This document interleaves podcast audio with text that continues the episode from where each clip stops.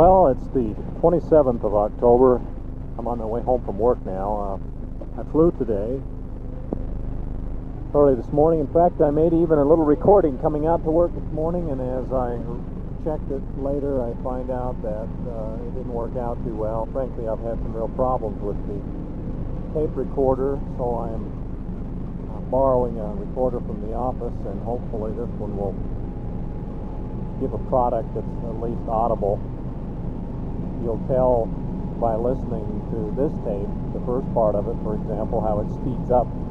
The batteries apparently in the little tape recorder that I have been using just don't hold up long at all, and uh, so I will revert and backtrack and go over a few things that I've spent some time going over before and, uh, press on.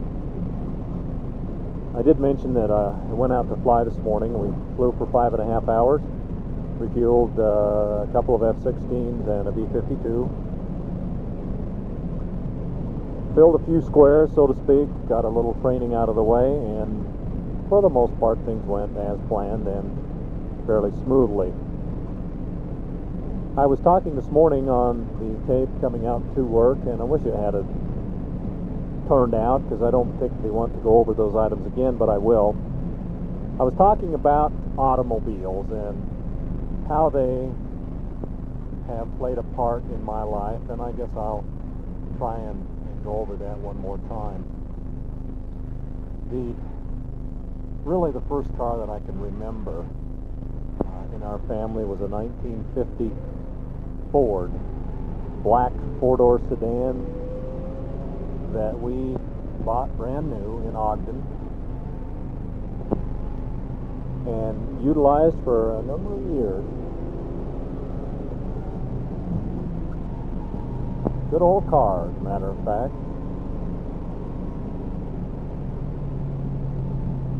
And I would guess it probably had a couple hundred thousand miles on it before it was destroyed by myself. But that old car took us from point A to point B very effectively. I remember driving to Logan in it, and I remember going all kinds of places in that car. I was born in 46, so that being a 1950 uh, car, uh, my memory even serves me back quite a few years. But we had that car until 1956, and then we bought a 56 Ford four-door. That was really a Sharpie.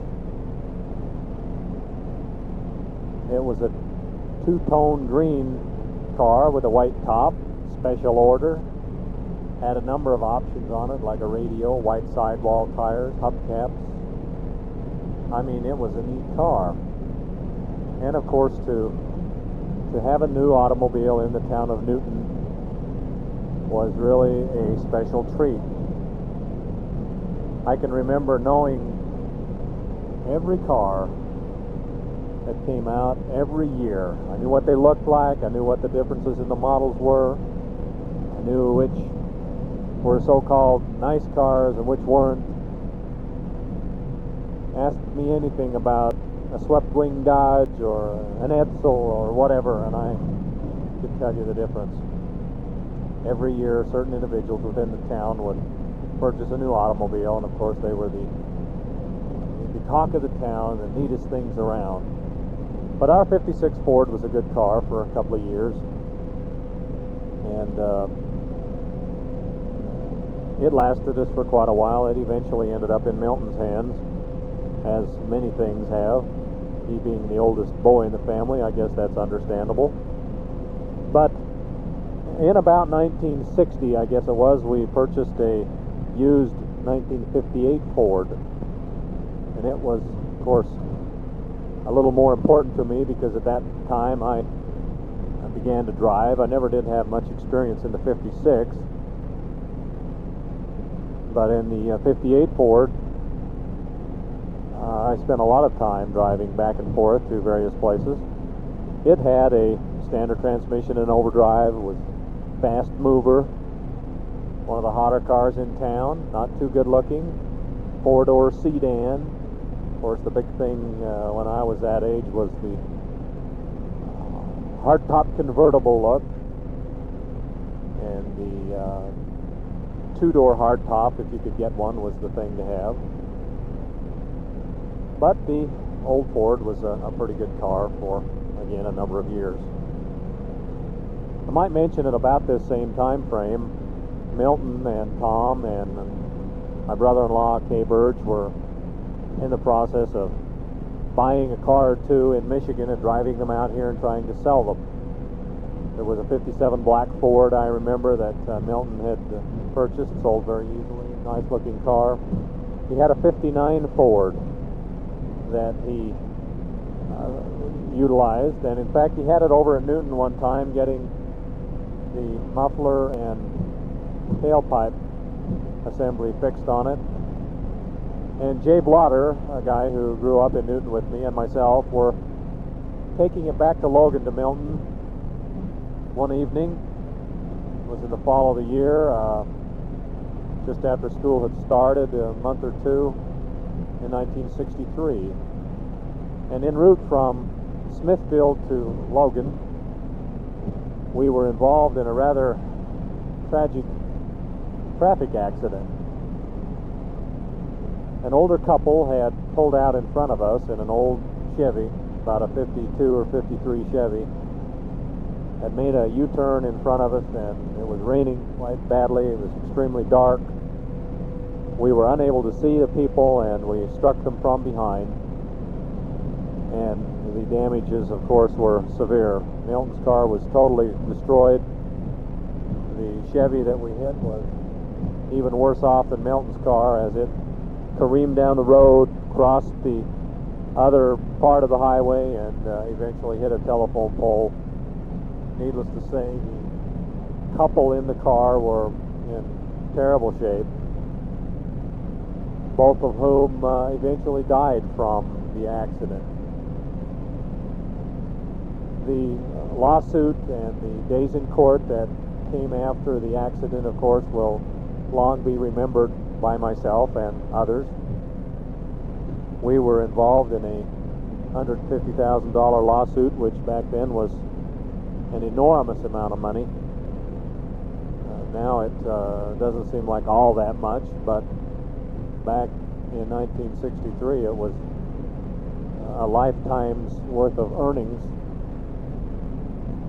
Anyway, we were represented by a an attorney from Ogden who was an outstanding lawyer, knew his stuff, so to speak.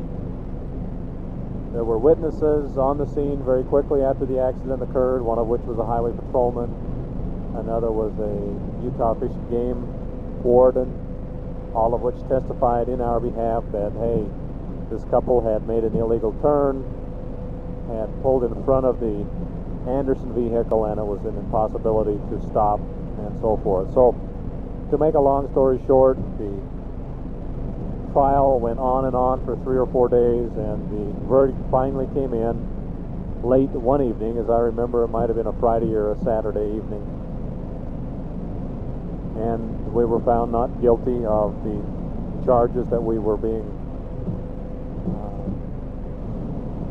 prosecuted under. I believe they were uh, driving too fast under existing conditions or failure to uh, be able to stop in time or something of that nature. I don't remember for sure now. All I knew do remember was that it was a, a very exciting time, a very nervous um, time in, in my life, and more so probably in the life of my dad and, and Milton, whom were the men being sued since I was a minor. But anyway, it was a, a tragic experience, but one that uh, I feel that I really had absolutely no control over. And I just hope that the family and relatives of those people that did die in that accident uh, understand somehow that there was absolutely no way to have prevented it. Anyway, going back a few years, I'd like to talk for a, a minute or two about the old 1950 Ford that I mentioned earlier. An old black car was around for a long time. Even after we purchased other automobiles, it still served as a second car or third car. The transmission eventually got real bad in it. In fact, we had low gear and high gear, no reverse, no second. And I guess the final nail in the coffin was when I made a four-door convertible out of the of the old Ford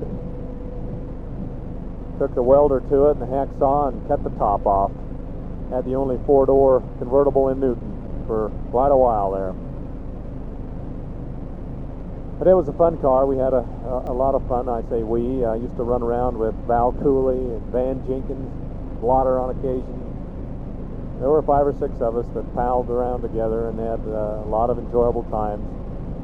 Spent a lot of time in Logan, dragging Main, Spent a lot of time down at the Beanery, or the Roach, or the Cache Junction Cafe, as it was officially known.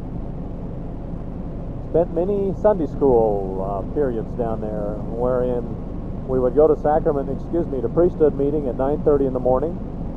Priesthood would end at uh, oh 10:15, and then it would be off to the Beanery for a hot piece of uh, cherry pie a la mode, and what a treat!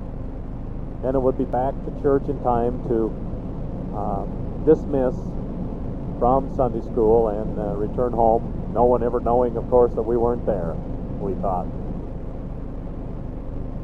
But that was a lot of fun, and uh, the old Roach had the best shrimp in town, I believe still does, not only in town, in the whole valley. Had outstanding french fries, good fried chicken, outstanding pies and pastries, red bears and red licorice. The good old beanery was a uh, a spot that I, I'm sure visited on a weekly basis, not more. In fact, even as kids younger, uh, before driving came along, every once in a while we would ride our bicycles down to Cache Junction, down to the beanery, or walk. And uh, it was a long haul, a couple of miles at least.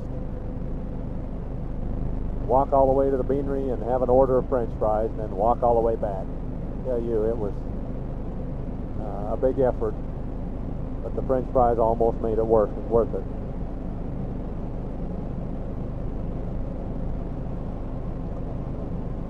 Uh, other automobiles that have been uh, influential in my life, again, between my junior and senior year in high school while I was visiting with Kay and Pauline back in Detroit.